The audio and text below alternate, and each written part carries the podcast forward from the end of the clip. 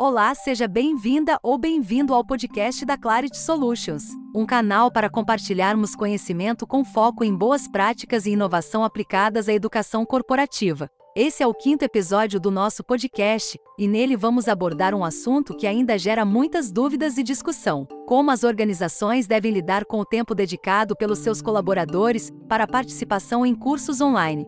O contexto pandêmico, no qual estamos vivendo desde 2020, tem nos colocado em situações de operações forçadas, como, por exemplo, a adoção do uso de máscaras no cotidiano. Além disso, também é clara a aceleração de alguns processos, que já vinham ocorrendo de maneira lenta, gradual e cuidadosa, como a adoção da modalidade home office pelas organizações. Isso reavivou questionamentos que já existiam pontualmente, mas que de repente ganharam proporções bem maiores. Uma dessas questões envolve especificamente as regras trabalhistas sobre horas extras, que é tema de debate há muito tempo em relação a programas educacionais online. A pergunta sempre se apresentou de forma bem específica e clara: se o meu colaborador fizer um curso online oferecido pela empresa em casa, fora do expediente, isso se caracteriza como hora extra? Diante de situações como essas, muitas organizações já optaram por liberar o seu ambiente de aprendizagem, LMS, dentro de uma intranet restrita, apenas acessível pelos equipamentos locais, usando seus servidores como caminho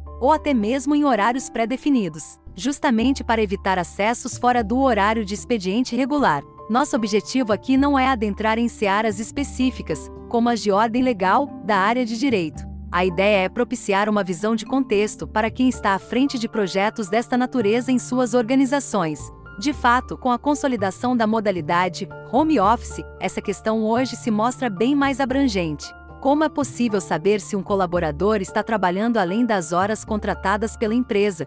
E se isso poderá causar problemas futuros de ordem legal trabalhista? Existem formas de administrar essa questão tecnicamente como limitar o horário para acesso remoto ao servidor da empresa ou restringir o acesso ao ambiente de aprendizagem online, no caso de educação corporativa, cursos, treinamentos, avaliações. Entretanto, é fundamental ter em mente que nada realizado nesse contexto será infalível. O mapa da solução deve estar sempre na transparência, confiança e senso de responsabilidade, tanto por parte da empresa, por meio de políticas claras e de atuação eficiente da liderança, quanto do colaborador.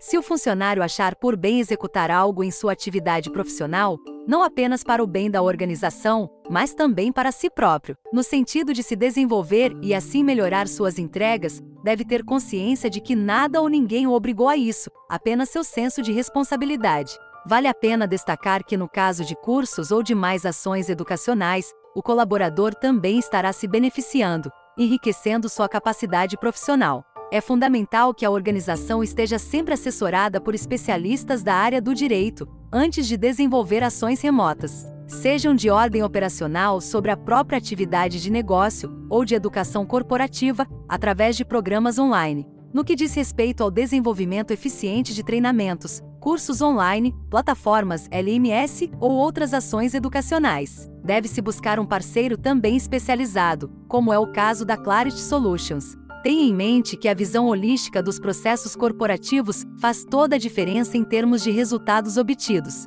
Esperamos que esse episódio tenha lhe garantido uma boa visão inicial sobre o assunto, abrindo caminhos para um maior aprofundamento nos temas que abordamos. Agradecemos a você por prestigiar o nosso podcast. Acompanhe os próximos episódios e até breve.